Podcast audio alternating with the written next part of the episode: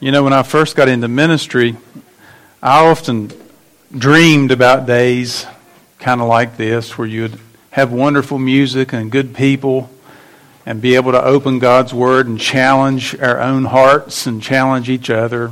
It's a blessing to be involved in ministry and the ministry of God's Word. And I just want to thank you this morning for coming and being willing to submit yourself to long preaching and. Uh, you know, I, I have one shot a week, right? Sunday morning, usually. God has blessed our church. Our seats are filling up and full. Thank the Lord for His goodness and His mercy. God brings people into our life, and He changes us and lets us share our life with other people. And that is such a privilege. Don't, don't ever squander or waste that. By the way, thank you, George, for putting in a little plug. You know, we have been going through the book of Revelation. And if you didn't get to join us last semester, tonight is like a review. We're going to go through chapters 1 through 11 in a summary form for just a few minutes to catch everybody back up. And just to kind of let you know, you know, we're addressing current day issues. Do you know what's going on? Uh, this past week, there was a meeting uh, between Canada, the United States, and Mexico to join these three countries together and make them borderless and to call it the NAC. You can read this on the whitehouse.gov. I'm not making this up. And so the idea is, is that nations no longer can handle problems by themselves. It has to be global. And so Europe has kind of spurned this. The United States is getting in line with Canada. And by the way, don't let this surprise you, folks. God told us about this in the book of Daniel years ago that during the end times that the nations of the world would form together in a 10 nation confederacy. And those 10 nations would be searching for one global ruler, and they are using three prongs to do that. One is climate. Climate is a global problem, and therefore it takes a global answer. So that's why you hear so much about climate. The second is currency. It's not fair to have one currency evaluating the whole world and making them line up with it. So do away with that and have one. And then they're using health. And since health spreads and it's such a, a, a geographic problem, then it has to be addressed in a geographic way. So, how do all those things tie together? Well, I don't have time to go into that this morning, but this is some of the stuff we integrate in with the book of Revelation as we go back and pick up what God says back in the Old Testament was going to happen, and we open our eyes today, and lo and behold, guess what's happening? Right in front of our nose. And it's not like it started yesterday. This has been going on for years and years. But we are slowly but surely lining up right in God's progression. But do not fear, believer in Jesus. Our Lord reigns. And it's not like the whole thing's a mess. You know, people say, the world's falling apart. No, it's falling into place.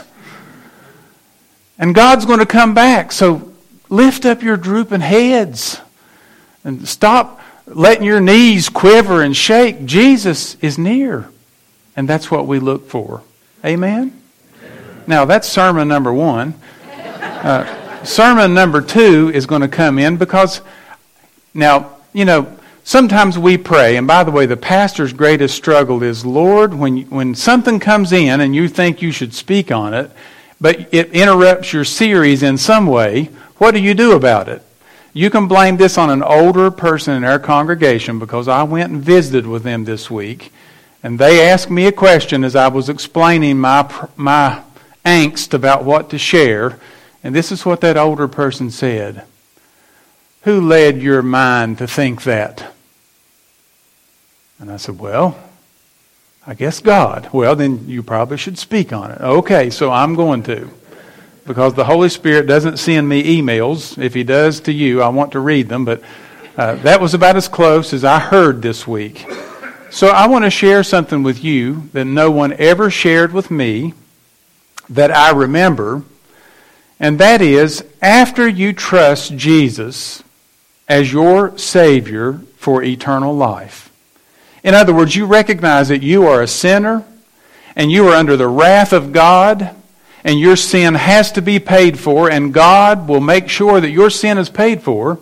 But you look to Jesus, the one who came to earth, God in flesh, who died on a cross to pay the full penalty for our sin, and by faith, you trust that his death, burial, and resurrection paid the penalty for your sin. And you believe that message and you accept him as your Savior.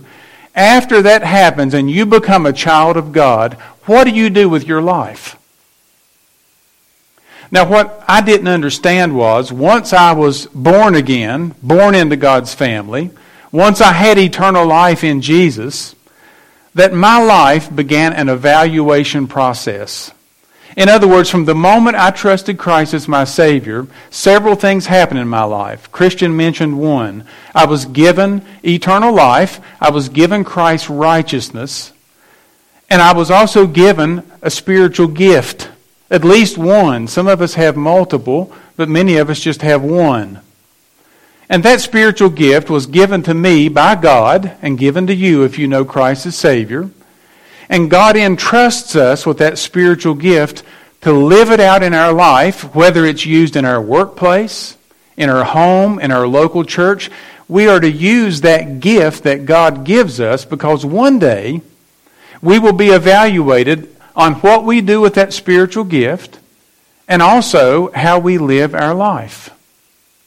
Now, if we do well, if we live our life well as a believer, God says in His Word that we will rule and we will reign with Him. To some, He gives a small gift. If we use that gift well, when Jesus comes back and establishes His kingdom upon this earth, He will give some ten cities to rule over. I'm not making this up. You can read Luke 19. To some, they may get more. But to some that he gives to and they squander their whole life or they waste their Christian life, he will take from the one who has and give it to someone else. So, the point of my message today is we need to learn a lesson from Esau. I preached on Esau and Jacob last week. The, the New Testament writer in Hebrews mentions Esau as a warning to believers don't do what Esau did with your Christian life. Don't squander your inheritance. So I ask you this morning, what are you doing with your Christian life? How are you investing it? What are you doing with it? And how could you do that in a much better way? Do you know that I looked at an inheritance blog this week from an attorney, and this is what they said. In a study of wealthy families, the Williams Group Wealth Consultancy found that in 70% of well to do families, when they pass their inheritance, they lose it by the second generation. In other words, if you give a large sum of money to someone in your family, there is a 70% chance they're going to squander it on wasteful living. Because people do not know what to do with massive amounts of money. Some don't even know what to do with small amounts of money. And as I began to think about that, and this is so true, all you have to do is look around in life and see how people squander money. Think about how we squander, or we could squander, our Christian life after we come to know Christ as Savior. You know, some in the Christian life face a trial and when that trial hits that Christian, they don't know what to do with it because they have a misunderstanding of the Christian life. Somehow or another, when we trust Jesus for eternal life, we think that life is nothing but a smooth highway.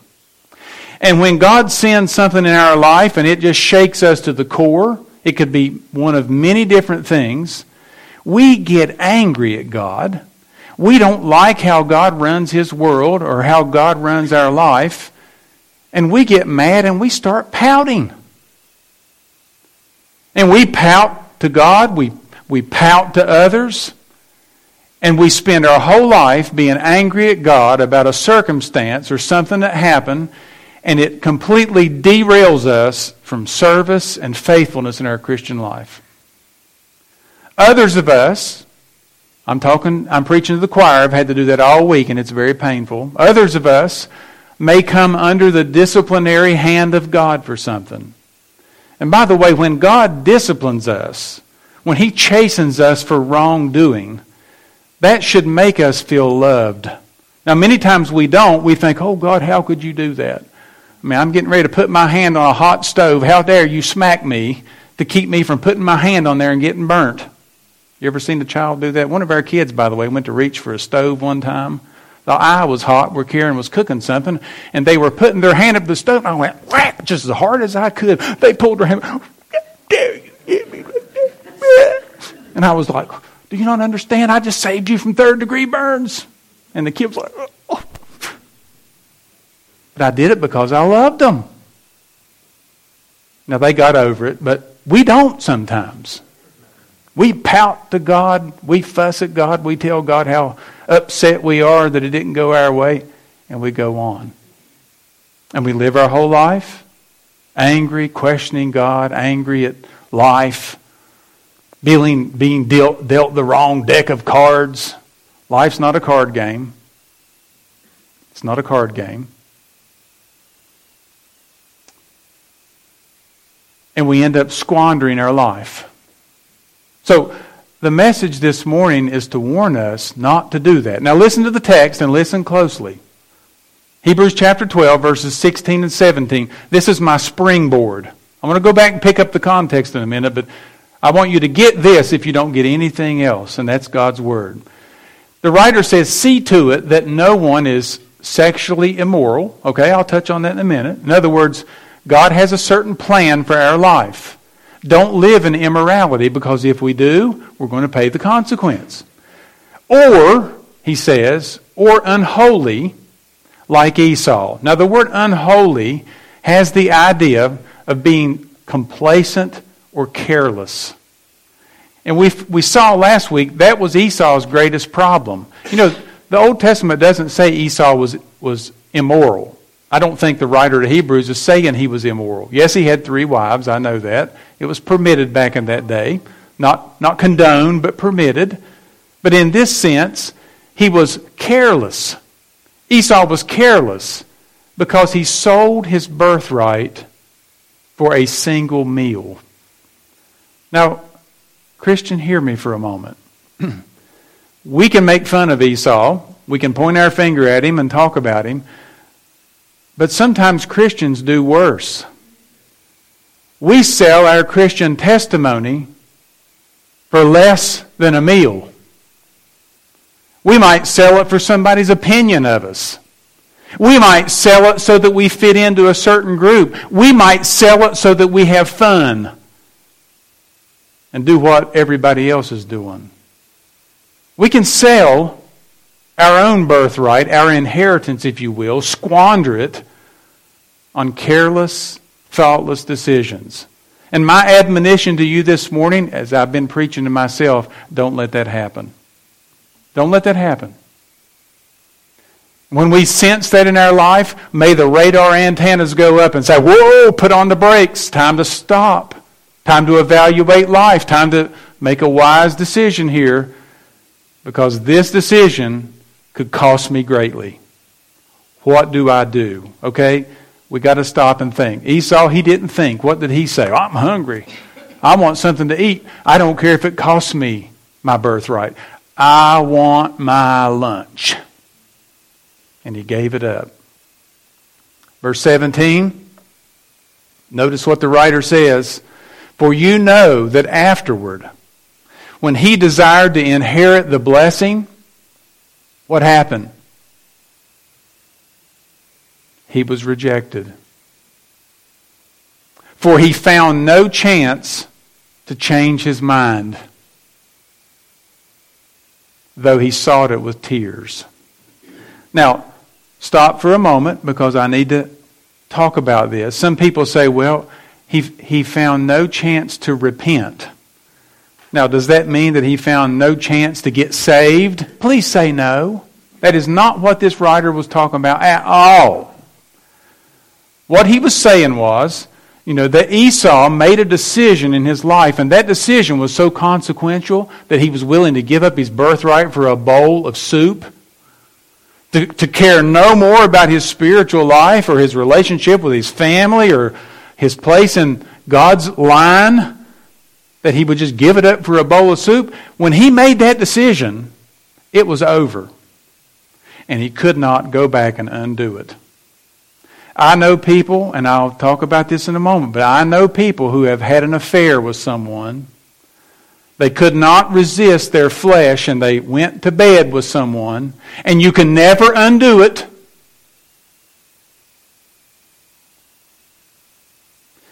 And it carried with them their whole life. I know people that have made decisions to steal or to extort or to do something they should not have done. And instead of being wise, they gave into the power of the flesh or the lust of money. And listen to me, folks, it cost them dearly. And you know, some decisions have much more severe consequences than others. And we have to be aware of that in life because that's how life works. And so we have to be wise. And I'm telling you this morning, please hear me in all humility. I am preaching to the choir. You know, some messages are hard for a pastor to preach because he has to preach them to himself all week. And I am right down there in the seat with you, listening to me, evaluating my life, thinking about my life and dumb things that I have done or dumb things that come in my life. I'm right there with you. We're here together. You hear me? It's not one man preaching to many, it's one man among many. We're all in this struggle of life together, and I'm right there beside you. But like Esau, I don't want to be like Esau. Do you? I don't want to do something and make a terrible decision and realize that I really messed up. Now, by the way, there is forgiveness. Can I give you some hope here just a second about Esau? In a few chapters back in Genesis, we're going to get to the place where you're going to see God change Esau's heart.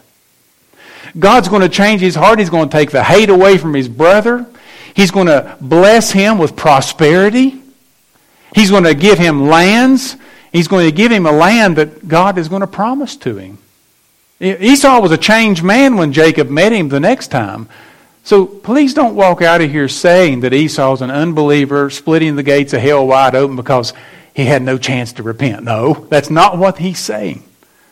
He's saying he made a decision out of carelessness in his life and it cost him dearly. Learn from that, Christian. That's what he's saying. Now, let's look at Hebrews chapter 12 and get the context. I put it on the screen for you. Let me read it and you stay with me, okay? But before we do that, let me pray. So, Father, thank you for leading to this passage today about Esau and the writer's admonition to this church. And maybe in our church, I don't know why you lead to do certain things, but maybe in our church, people are in a situation to where they have a choice or a decision that could have eternal consequences. You know the hearts of every person, whether in this auditorium, whether they watch online today or even later, that perhaps someone is about to make a decision or will be faced with a decision that will have a serious consequence. Give us wisdom. Your children, give us wisdom to listen to our Father who loves us and to do what's right so that we may not squander what you have for us, even past this life and give us eyes of faith to see that. We do pray. We ask it in Jesus' name. Amen. The writer to Hebrews is writing to Christians, by the way. I know if you have a MacArthur study Bible and you read MacArthur's notes on the warning passages, there's five of them in the book of Hebrews. They will say these are professing believers, but not real, because they struggle with sin. Do you struggle with sin, by the way? Does, does that mean you're not a real believer? These writers, these Hebrew readers, were faced with this incredible dilemma. Jesus had died, he had rose again, he was crucified, but he ascended into heaven and he wasn't present with them. But there was a Jewish system that had been going on for years that they said would atone for sin. And some of these Jewish Christians, after they had trusted Jesus as, as Savior, the Messiah, they were tempted to go back into the system of Judaism, and this writer was preaching to them. And I mean, this is a preaching book, by the way. And you have to remember Hebrews is 13 chapters and it was one long sermon. So don't complain about me. 13. And in this section, there are special little phrases, let us, let us, my brethren, let us, let. He is preaching. But in his preaching, he is warning. And in some of these warning sections, he is putting consequences out to people, saying, if you make certain decisions in your life and you do them, you cannot undo them. Esau is a perfect example. So if you want to go back in chapter 6 and read that, that there's no chance for repentance, then you better include this passage too. Just like Esau made a decision about his birthright, there are decisions in our life that we have to make that have consequences. Now, the writer of Hebrews gave 11, the chapter 11, he lists all kinds of people that took a stand for God, and by faith they said, even though we don't see it in this life, we have eyes beyond this life that God is going to be faithful and do what he says. Do you believe that as a Christian this morning? Do you believe that God is not going to let all of your dreams come true in this life? I mean, if we as Christians think that all of our dreams are going to come true in this life, we don't understand God's Word. Because we're not laying up our treasures in Christiansburg or on Claytor Lake or Smith Mountain Lake or anywhere else on this world. We lay up our treasure in heaven where neither moth nor rust corrupts. We live our life down here with the values that God says, even if we're done wrong because we know that there's a better world awaiting us when King Jesus comes back and we will be rewarded. Okay, that's that is the godly Christian perspective. We don't even expect this life to fulfill our dreams, our passions, or our longings. You say, Well, you are a pessimist. No, I'm not. I'm a biblicist. In this world, you will have tribulation. You live for Jesus, you're going to struggle, probably not be promoted. I'm sorry, I would make a terrible prosperity gospel man. Uh, I mean, you live for Jesus, it's going to cost you. God's going to burden your heart. You're not going to focus on hoarding up riches. You're going to focus on helping people. You're going to focus on other people. You're going to think about others more highly than yourself. Doesn't mean God's not going to bless you, but He's going to burden you. And you're going to have to do something with that burden. What are you going to do with it? Now, these, these readers were in this dilemma. Do we go with Jesus and suffer? Or do we go the other way and ride the flow? Just go the way the world does. So he says this Therefore, since back in chapter 11, Abraham, Isaac, and Jacob, and all those people lived for God and never saw it fulfilled, since we are surrounded by so great a cloud of witnesses back in the Old Testament, they're not up in heaven watching us right now. That's not what he's saying. He's saying we're looking at their life. They were faithful. Therefore, since they were faithful and we can see their faithfulness, let us also lay aside every weight and sin which clings so closely and let us run with endurance the race that is set before us. I mean, we have a race in this Christian life, in 2023, in this culture, in this land where God put us. We have a race. And your race is not my race. And your race is not your neighbor's race. Your race is the race God gave you. Your life circumstance is the life circumstance God gave you. Don't look to your neighbor. Look to Jesus. That's exactly what he says. Let us run the race that was set before us, looking to Jesus, the founder and perfecter of our faith, who for the joy that was set before him. Stop. I can't help it every time I read that. What? He came to this earth and the joy that was set before him. The man of sorrows, acquainted with grief, the one who was despised and rejected upon, um, among men, The one who was marred in such a way that no man could know him, the one who was lied about, the one who was misunderstood, the one who was blasphemed, called an illegitimate child, made fun of, for the joy that was set before him. Life was hard for Jesus, by the way. Please don't think he came in on a velvet pillow. This author to the Hebrews says when you start having a pity party for yourself, look to him. Look to him. For the joy that was set before him, what did he do? He endured the cross. Father, not my will, but yours be done. And what, did, what was God's will? To crucify him for our sin. Looking unto him for the joy that was set before him before he endured the cross, despising the shame, and is seated at the right hand of the throne of God. Consider him who endured from sinners such hostility against himself, so that you may not grow weary or faint hearted. So the next time we grow weary because of life's circumstances, what does this writer tell us to do? Stop looking at yourself. Stop looking at your neighbor. Stop looking at other Christians.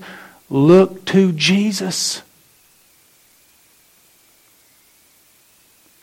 Now, notice what he tells these Hebrew believers. In your struggle against sin, you have not yet resisted to the point of shedding your blood. Do we think that applies to us this morning? I mean, come on now, we've had some struggles. But none of us have been strapped to a cross that I know of. If, if so, you tell me because I want to hear your story. But we haven't suffered so much for God that we've been put on a cross, resisted to the point of our blood. And by the way, have we ever thought that our hardships in life could be for our good? Now, I, I told you that I would make a terrible prosperity gospel preacher. What is the prosperity gospel? It means when you believe, all blessings come if you have enough faith. You can be rich, you can have health, wealth, prosperity, if you just have enough faith to believe it'll happen. Well, according to the writer of Hebrews, what does he say? That sometimes God brings discipline in our life to cause suffering. Sometimes God appoints for his children to suffer. Now, if you don't believe me, go back and read the Old Testament. Job was appointed to suffer so that God could have glory out of his life. Job didn't understand that, and we would never understand it either had God not give us his perspective. But suffering is sometimes part and parcel with the Christian life. And so the writer of Hebrews says, When you suffer, have you forgotten the exhortation that addresses you as sons? Back in Proverbs, My son, do not, do not regard lightly the discipline of the Lord, nor be weary when reproved by him. For the Lord disciplines the ones he loves and chastens every son he receives. It is for discipline that you have to endure. God is treating you as sons. Karen and I were in a restaurant a while back, and there was a kid across the table, and that kid was over there just throwing a fit. And I thought to myself, you know, by the way, I'm, I'm sorry if you all know that I think this way, but I'm thinking, what is that mother and father doing? That kid's throwing food all over the floor and running the house, telling mom and dad what to do. Drag, jerk that kid up and take him outside to the car. And I don't care what you do, but let them know that they're not going to pinch mom and dad and throw food all over them. When, please don't do that, honey. Mm. You know, I mean, and, and here was my thought. Should I go over there and help them? I could give them three lessons on child rearing and how to stop that. Uh, but, but here's the problem. You want to know what the problem was? Here it is. That was not my child. That was not my child, nor was that my business. I mean, that parent has to deal with their child, but my business is my child. You're God's child if you know Jesus. And your Father will deal with you as the Father feels necessary. And you know, sometimes parents can deal with children in different ways depending on how they act. And that's not unfair. Because sometimes parents know best what to do. You know, there were some children that we had that you could, you could literally spank to death and it never got through their mind. You had to figure out another way that would hurt worse than a spanking. But you know, there were other children that we had that all we had to do was show our disappointment. And that child would crumble. And don't expect any other parent to come in and handle our children like that because they don't know them. We do. And we handle our children differently. And I'm sure people could judge, but nevertheless, at the end of the day, we know them. Nobody else did. God knows you. And He will handle you how He feels like He needs to. And He'll do it because He loves you. So when we feel the chastening or the discipline or the trials of life that come our way that God allows to come, stop fighting Him and start talking to Him. What are you trying to teach me from this, Lord? What are you trying to teach me?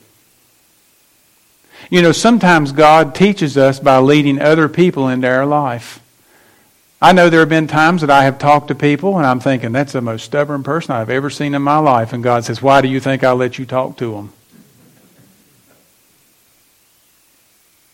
You're just as stubborn as they are. You ever been, you ever heard that message from God? Or, Lord, I don't know why this person won't do that. You don't? Well, why won't you do this? Ooh.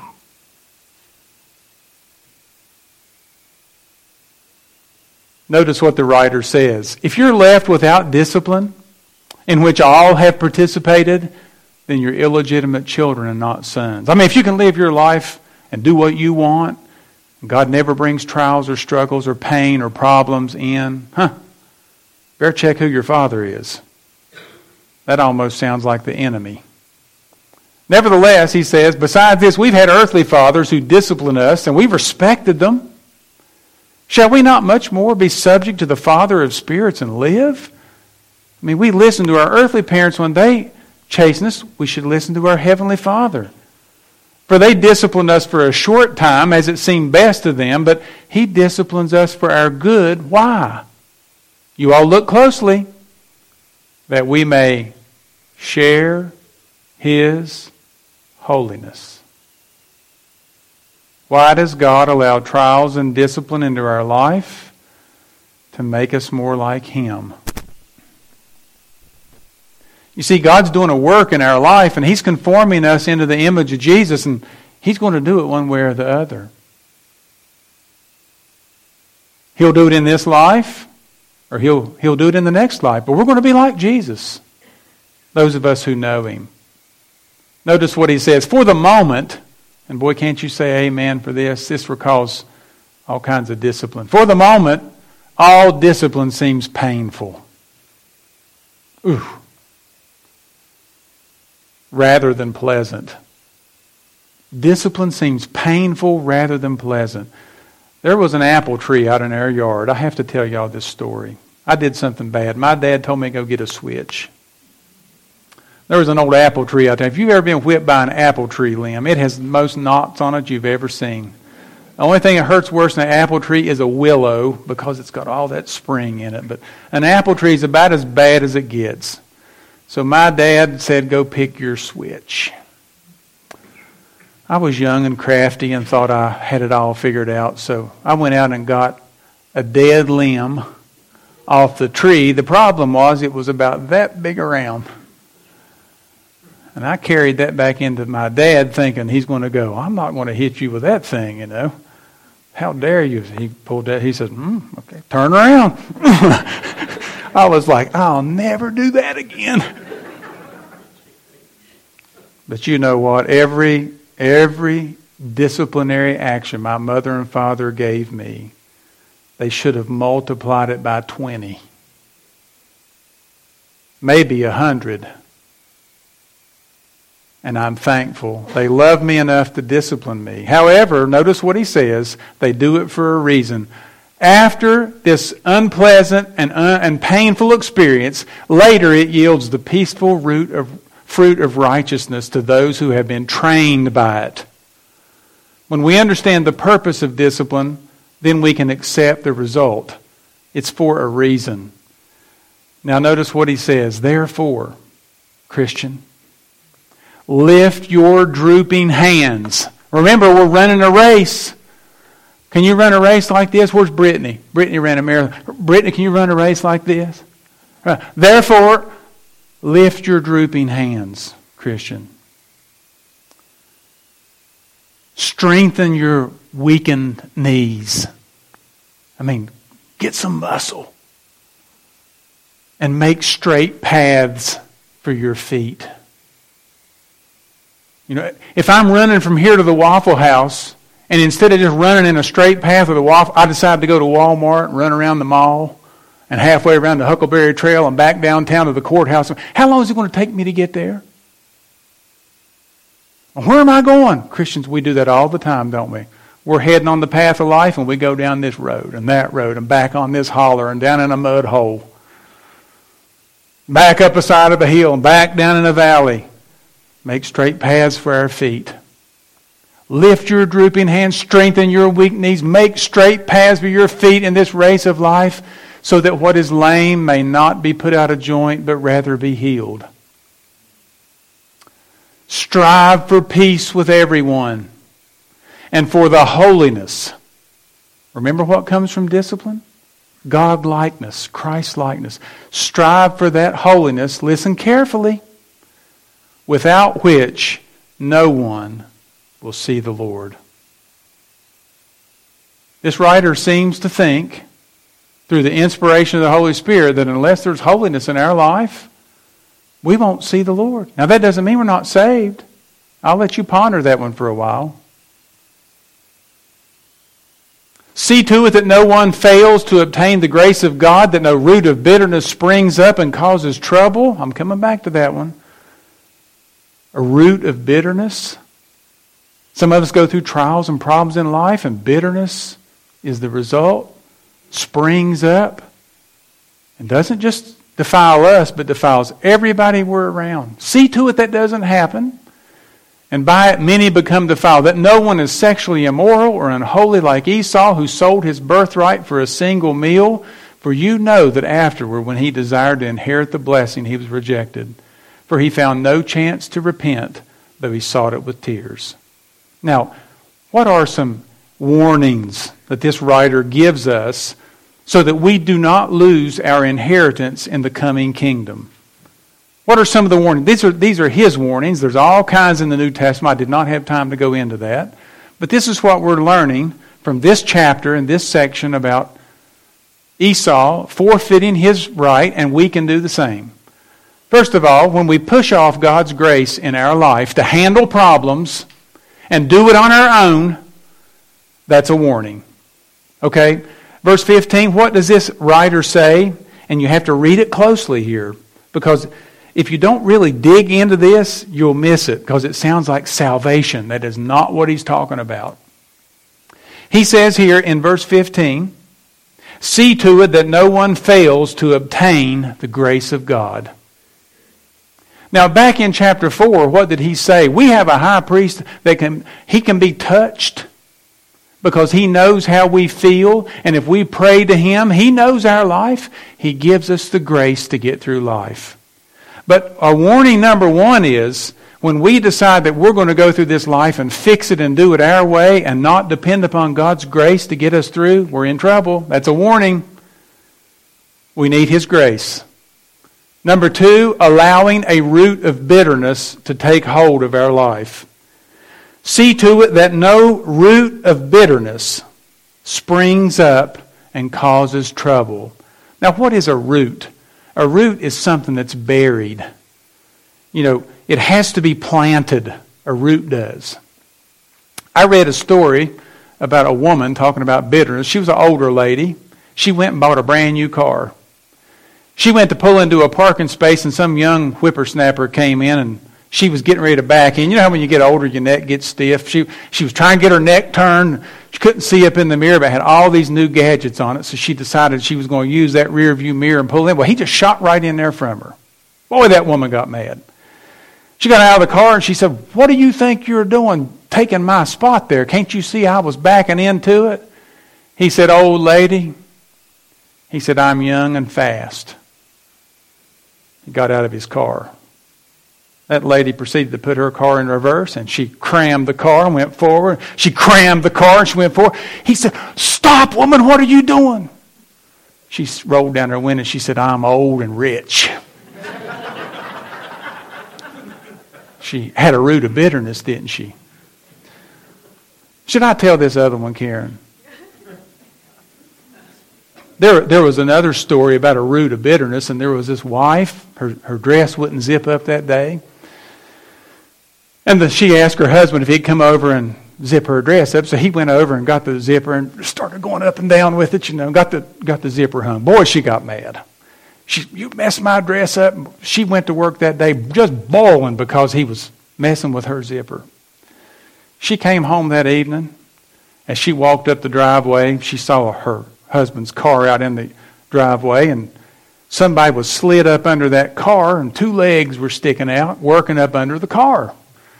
So she thought, I can't believe he did that to me. She went over and she grabbed his zipper and she went up and down and up and down and up and down and up and down, and she went back in the house. She, walked in the door. There stood her husband drinking a cup of coffee. She said, Well, I thought that was you out there in the car. He said, No, that's the neighbor. He decided to come over and help me. I mean, you got to watch what you do with your bitterness, don't you?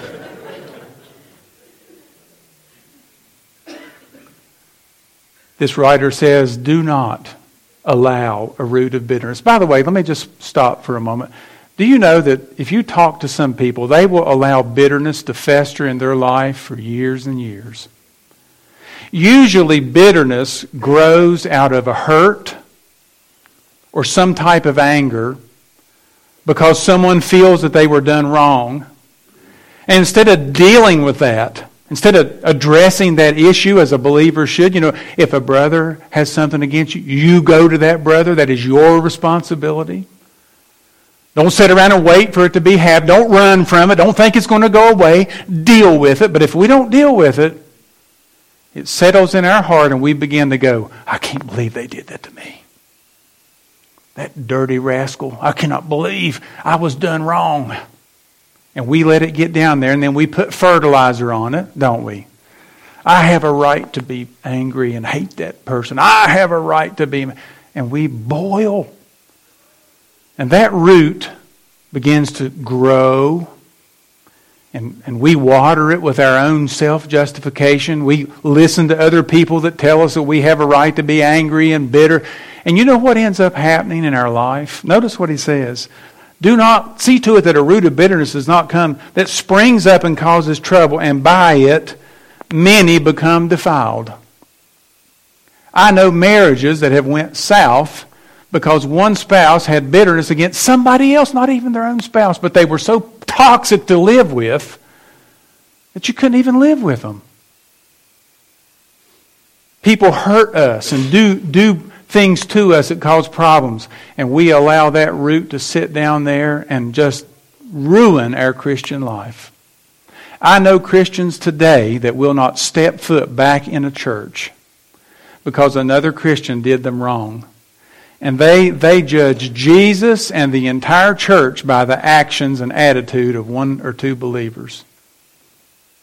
I'm telling you, folks, there are people home today who know Jesus as Savior who will not come back into a local church because they were done wrong.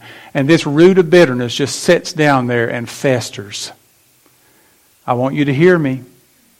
They are squandering their inheritance. What does the book of James, chapter 5, tell us to do with somebody like that? If you see someone, a believer, living their life, wasting it away. As a believer, what we're, we're supposed to go snatch them out of the fire. That doesn't mean the fire of hell. Remember, James said that the judge is coming. And faith that's, that has no action doesn't mean it's not saving faith. But I will tell you one thing it's not rewarding faith. That will be burnt completely up. Read Hebrews chapter 6. Believers who live lives like this, it's like a, setting a torch on the side of a hill and all the vegetation's burned up. That's what our life's like. And a root of bitterness can do that to us. Notice number four practicing sexual immorality outside God's plan for our lives, which is what? Marriage. Notice what he says. I'm in verse, am I in 15 or 16? Yeah, there it is. 16, that no one is sexually immoral. Now hold your finger right there if you have a Bible. Go over in chapter 13 and look at it. I'm just going to read it to you. I'm in verse 4. Let marriage be held in honor among all, and let the marriage bed be undefiled. For God will judge the sexually immoral and adulterous. Now, folks, either that's true or that's a lie. We can squander our inheritance by following our crowd in school and college and life. Don't do that as a believer. You will lose your inheritance, not your salvation. You will lose your inheritance. Notice what he goes on to say in chapter 13, verse 5. Keep your life free from the love of money and be content with what you have. For he has said, I will never leave you or forsake you. Therefore, we can confidently say, The Lord is my helper. I will not fear what man can do to me. So stop living our life for that. And then, number five, the fifth warning having a careless attitude about our spiritual life and responsibility. You know, you're a child of God. I'm here to tell you this morning that's the highest calling you can ever have in your life, is to be a child of God not the leader of your corporation, not the president of your company, not a senator. You are a child of God, and I want to assure you something you can't get any higher than that. When we worry about our inheritance, do you not know God's Word says that He owns the cattle on a thousand hills and everything else? The earth and the heavens is the Lord and the work of His hands. And do you know when you become a child of Jesus Christ, God says you are an heir of Christ an heir of God, excuse me, and a joint heir with Jesus. The order goes like this God the Father owns it all. Jesus is his heir, and what does Jesus decide to do? Share every bit of that with us. You and I, this, this transforms, talking about money God's way. Here's money God's way. You'll get your inheritance in the next life, not this one. So lay up treasures in heaven by how we live, what we do, how we serve, and don't let the thief come in and steal it. Since I'm on a roll, what are some steps to keep us on track in the race of life? Number one, focus our relationship on our relationship with Jesus and his strength to endure. Looking unto Jesus, the author and perfecter of our faith. Consider him. When times get hard, what are we supposed to do? Look to Jesus. Step two, remain faithful in trials and struggles. Don't give up because life gets hard. Dig your heels in and pray for God's grace. And you know what? Share your struggle with another loving believer. They will walk beside you and help you and strengthen you. Don't bear it alone. The enemy wants to isolate you and put you off to yourself. You need to be in the lives of other believers, sharing your heart and your life with them so that they can help strengthen you. We have a community responsibility to each other as God's family. As brothers and sisters in Christ, it is our responsibility to help one another. We are family. We're family. Help others who struggle in the spiritual life. All of those are plural. That means we are to be involved in the lives of each other. And then finally, living in a peaceful way with others. Look in verse 14. There's so much preaching material here. I violated every law of homiletics. You know what that is? Homiletics sermon pre- preparation, you should only have one point. You know why? Because people can only remember one thing. What are y'all going to remember today?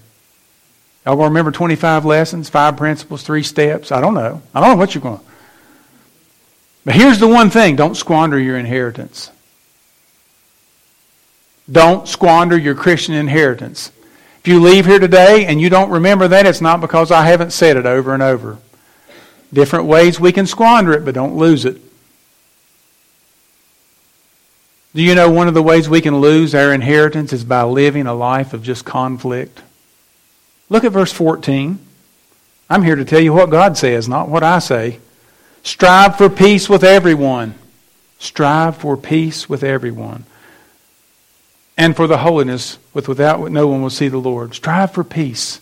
There I told you this is a whole sermon. There are some people you, you cannot live in peace with.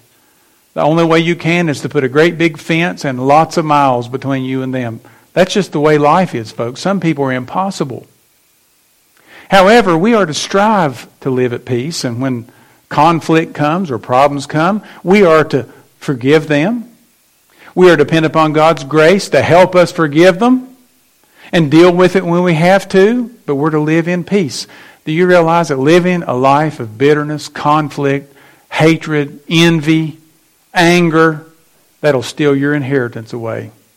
By the way, while I'm here, go back to the book of Galatians real quick. Galatians, Ephesians, Philippians, Colossians. This is free.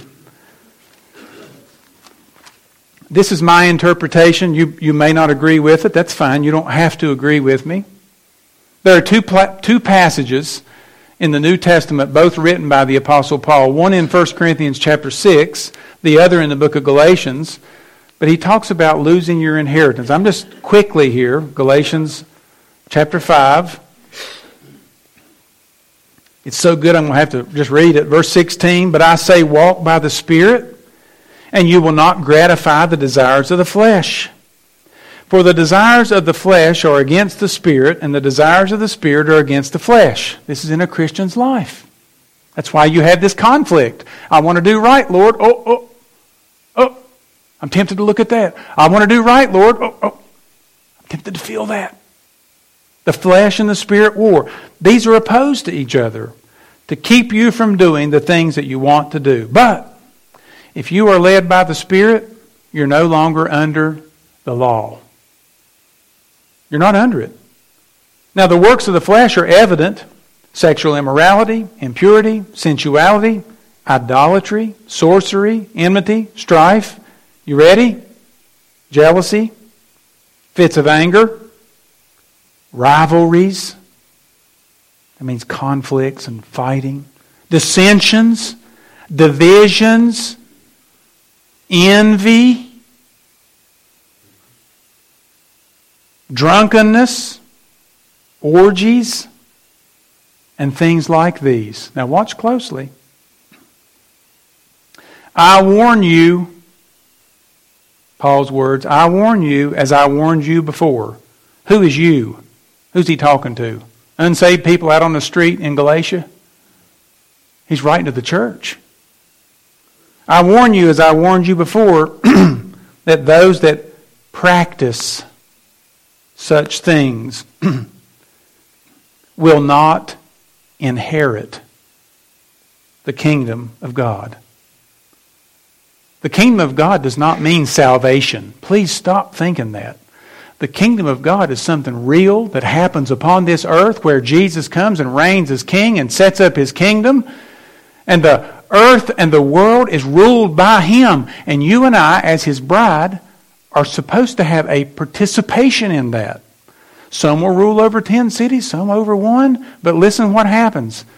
Some who choose to live a life of this as their Christian life will have no inheritance. Doesn't say you won't be in the kingdom. You will have no inheritance. Imagine this you have a parent who wants to give you, as their son, some money.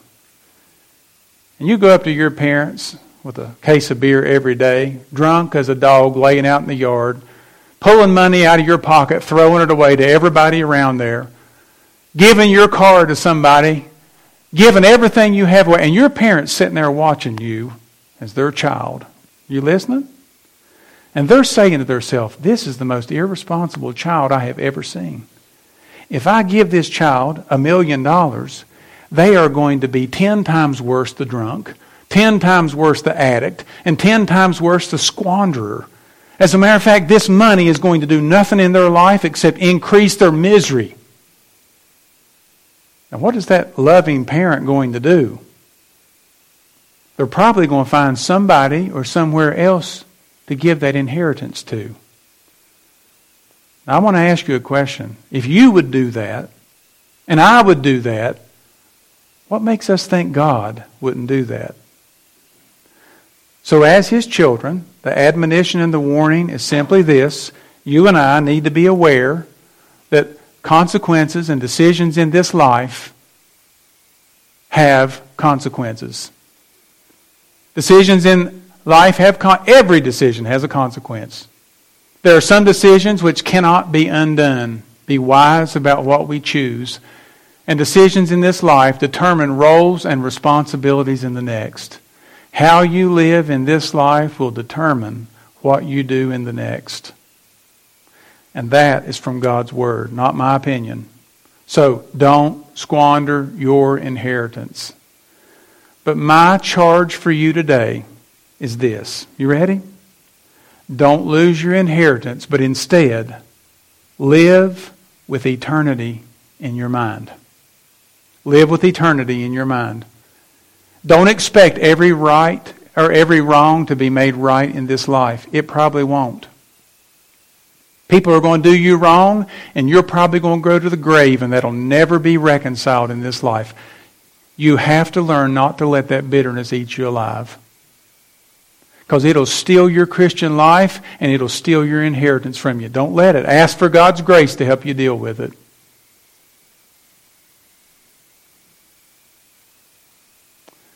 And you know what? When you get down in the dumps, what is the best thing to do? Remember this point. Look to Jesus, the founder and perfecter of our faith, who, for the joy set before him, endured the cross, despising the shame. He gave his life for others, and he gave it for you too. Do you know him as your Savior today? Do you? I can remember when I was a young boy wandering into a church with a, with a friend. I was a teenager. This boy had to go to church in order to live in his mom and dad's home. He went to a particular church. It was a fighting fundamentalist church. Thank goodness, I'm glad. They preached the gospel. I heard the message there that I was a sinner in need of a Savior. And boy, I would hear that every week I would go. And I would slip right out the back door and go off in that truck and it's a thousand wonders we didn't get killed riding around back roads.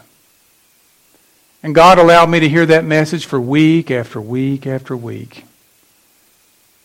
Finally, one night, I realized in the upstairs of my mom and dad's house that God was working in my heart and life, letting me know what my eternal destiny was if I didn't do something with Jesus. And I can remember as a teenage boy, 17 or 18, I can't tell you, got down out of the bed and got on my knees and asked Jesus to save me from the penalty of my sin. And he did. He did. I didn't get baptized until I was almost 30 because I just didn't know. But I trusted him as my Savior. And if you're here this morning and you don't know him as your personal Savior, I encourage you with everything that is in me Trust Him as your Savior. You'll never regret it. And if you are a believer and you're here this morning, what am I going to say? Don't squander your inheritance. Can you say that with me? Don't squander your inheritance. Now, may we turn that around and say, I will not squander my inheritance. I will not squander my inheritance. I hope you can say that in your heart this morning. And I hope we mean it. Father, thank you for Jesus. Thank you for your word. And I do pray that you would work in the heart of myself as you have this week and also the heart of other people. This is a heavy message, Father. Life is hard. Problems come. What do we do with that? Help us to look to Jesus.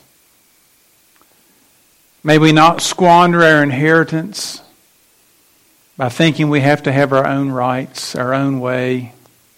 May we allow you to do in our life what you know is best. And may we accept that and be faithful even in hard times and trials. We thank you for it. Thank you for Jesus, our Savior. We ask this and dedicate every heart here to Him. And we pray this in Jesus' name. Amen. With your head still bowed and eyes still closed and nobody looking around, I want to ask you a question. How many of you this week could say, please pray for me that I would make wise decisions? I have something coming up that I need help with. I see the hands, hands, hands, hands. And Father, you see every hand and know the hearts of everyone here. Help us to make wise decisions because we want to live for eternity, not for the day. In Jesus' name we, we pray. Amen.